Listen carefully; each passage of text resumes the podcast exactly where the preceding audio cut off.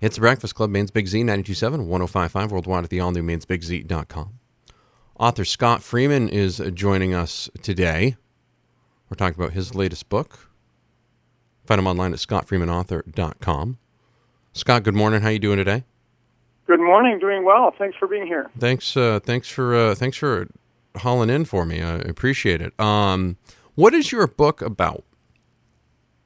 Well, I, uh, two things really. One is, as the title suggests, saving Tarboo Creek. There was a, a little salmon stream out here in the Pacific Northwest that had been beat up and abused for 150 years or something like that. And my family and I and a big bunch of friends and community members got together and been working on it to restore the creek. So that's part of what the book is about. Is that what we did um, over the last 14, 15 years, and then the other part is why we did it. Is really what what happens when you get a bunch of people together and start doing a project like this.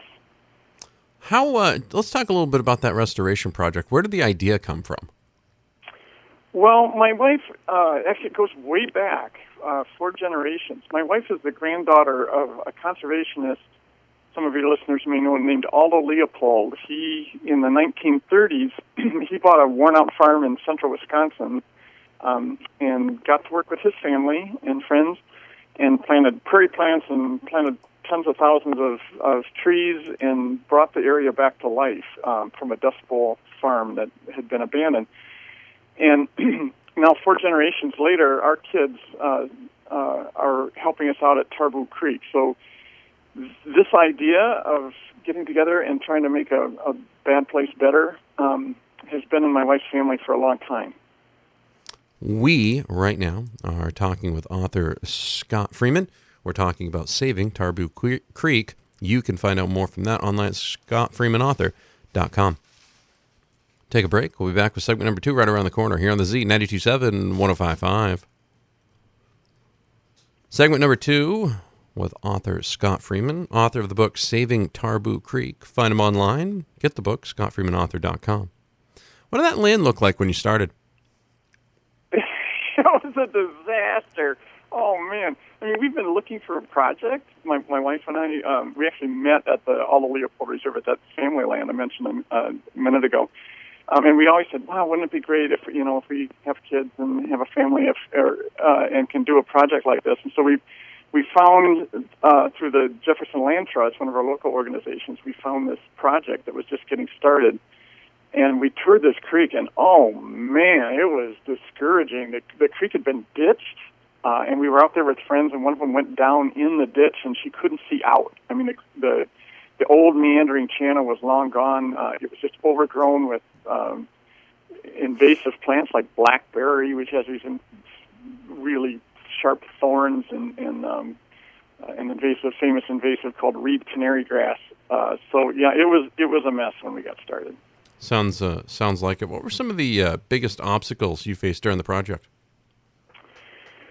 Well, the the biggest one was getting the creek out of that ditch and into a more natural meandering um, uh, course. And we were working with a group called Northwest Watershed Institute that had a grant to bring in, and we actually brought an excavator in. The kind of the guy that did the work digs basements most of his uh, year, and then for a couple months he helped restore salmon streams with his machine. So we had that was a big, very big deal initial effort, and then we had a, a lot of uh, abandoned pastures. The, the people tried to farm this area for about 100 years, and but the soils are poor, so all the farms had failed decades ago. And it's really hard out here in the Pacific Northwest to, to reforest in grass. Uh, the little trees have a really hard time. So we've had hundreds of school kids out replanting trees. Um, and now the forest is starting to take hold, but that was a challenge for a long time, is getting those little trees started in, in what was a, a really impenetrable sod. We are talking with author Scott Freeman. He's the author of the book Saving Tarboo Creek. Find it online. Go to scottfreemanauthor.com. Two more segments around the corner. Maine's Big Z 927 1055. Segment number three of the Breakfast Club on a Friday morning, rolling through your 7 o'clock hour. Michelle Hathaway joins us next hour from the Margaret Murphy Center for Children. Scott Freeman is an author. He authors the book Saving Tarboo Creek. He joins us now, segment number three. Do you encounter any uh, unusual wildlife and what kind of animals uh, are returning to the creek now as the project grows and progresses? Oh yeah, that's been that's been so rewarding. uh, so when we started, there were still a few salmon runs left. So out here in the Pacific Northwest, we have uh, uh, five different species that will visit creeks and rivers. There were three that were in the creek historically. One of them, uh, called steelhead, those are actually uh, rainbow trout. If your listeners know that that go out into the sea um, and come back to breathe in freshwater streams, steelhead are gone, and we keep looking for them to come back. They haven't reappeared yet. But there are also species called coho and chum salmon but a lot of a lot of the other big mammals, you know, we weren't seeing very regularly at all, and that's been something that's really been been gratifying. We we find bear sign uh, regularly now, uh, at least certain times a year. Cougar are back in the neighborhood, and we're seeing river otter regularly. The salmon populations are are coming back. Um, gosh, what else? Mink. Uh, beavers are back in the creek for the first time in, in a generation. We saw them, they weren't around at all, and now they're they're regular visitors. So we've seen a lot of, of things come back really right before our eyes. We are talking with Scott Freeman. He's an author, author of the book Saving Tarboo Creek. Uh, how much of the community got involved, and did they get involved?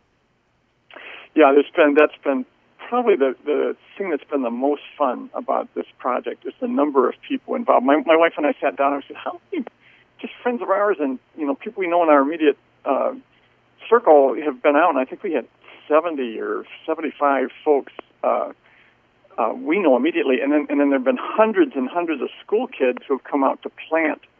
Uh, they call it a plantathon. Every January or February, they come out.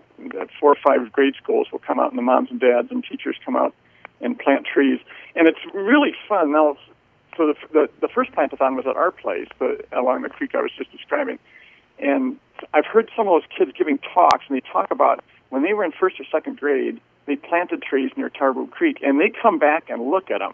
Now, these kids are in high school, going off to college, and talk about how meaningful that was for them to be part of this community restoring this little tiny creek. We're talking with author Scott Freeman, author of the book Saving Tarboo Creek. What advice uh, would you give to someone looking to make a difference in their environment or to take on a restoration project such as this one? That that's an awesome question. The the um, the first thing everybody has a Tarboo Creek somewhere in their neighborhood. Um, you know, in, in your area, there are a bunch of organizations doing what what looks like just beautiful work. So lots of places for people to get involved. We don't have to look too far around our homes anywhere in the in North America really to find places that that could use our touch. Um, so the first place, the first advice is, is to is to find a place like that that can get better under your hand, and then find a bunch of people who who you care about, or they might be new to you, just volunteers you meet on a weekend who want to do this kind of work. And, you know, over time, you sweat together and you get scratched and talk and plant trees or pull invasive plants. And you just form this connection with these people who care about what we're going to leave to the next generation. And you, you form this connection to the land. Those little trees you plant are going to grow and you're going to watch them. Um, and it just means a lot to people. Author Scott Freeman is the author of the book Saving Tarboo Creek. One more segment with him around the corner. Maine's Big Z 927 1055. Final segment with author Scott Freeman joining us to talk about his book, Saving Tarboo Creek. There are other cities, towns, states. Do they have creeks or waterways that are equally as bad as Tarboo Creek was? Oh yeah, just there are actually there are not many rivers or streams around the country that haven't been dammed or ditched, uh, and the loss of wetlands in general throughout throughout the country has been um, really almost boggling. Uh, so yeah, there are restoration efforts going on all all over, and in, in your in your neighborhood, um, I've read about a couple projects that look re- really exciting, um, and and at really big scale. Some of the projects in in Central Maine with the Androscoggin Land Trust, they're massive um, and big volunteer stewardship programs. So a lot of exciting things going on right in your neighborhood. But it is happening, at not and not just around the country, but around the world. I've read about projects in Kenya and Borneo, um, yeah, all over Africa, Central America. My my grandfather, actually, my wife's dad, who planted trees when he was 16 in 1935, started a restoration project in Costa Rica. So it's really a very quiet but exciting global movement. We are talking with author Scott Freeman. What message do you want to leave the audience with today? I'd say after 14, 15 years of doing this, I'd say when you really work at forming this kind of connection, this real connection with the land around you and with the people who share that kind of value, it just it it's it's a wonderful feeling you have to watch uh, your relationships with people and your relationship with the land get better. We have been speaking with author Scott Freeman. You can find him online at scottfreemanauthor.com. He's the author of the book Saving Tarboo Creek.